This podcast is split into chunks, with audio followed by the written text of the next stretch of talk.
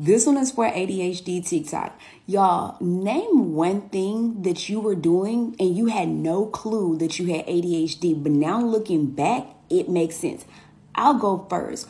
You guys, all the time I would like I would start cooking and leave the fridge open. I would leave the microwave open. I would leave like like drawers open and I can never find the tops to stuff. Like it annoys me. I feel like a horrible person, but I can never find the top to like my foundation. I can never find the tops to my perfumes. I can never like save a top or keep a top for my life. Nothing has tops on it in my house. Yeah. Y'all go next. Short Cast Club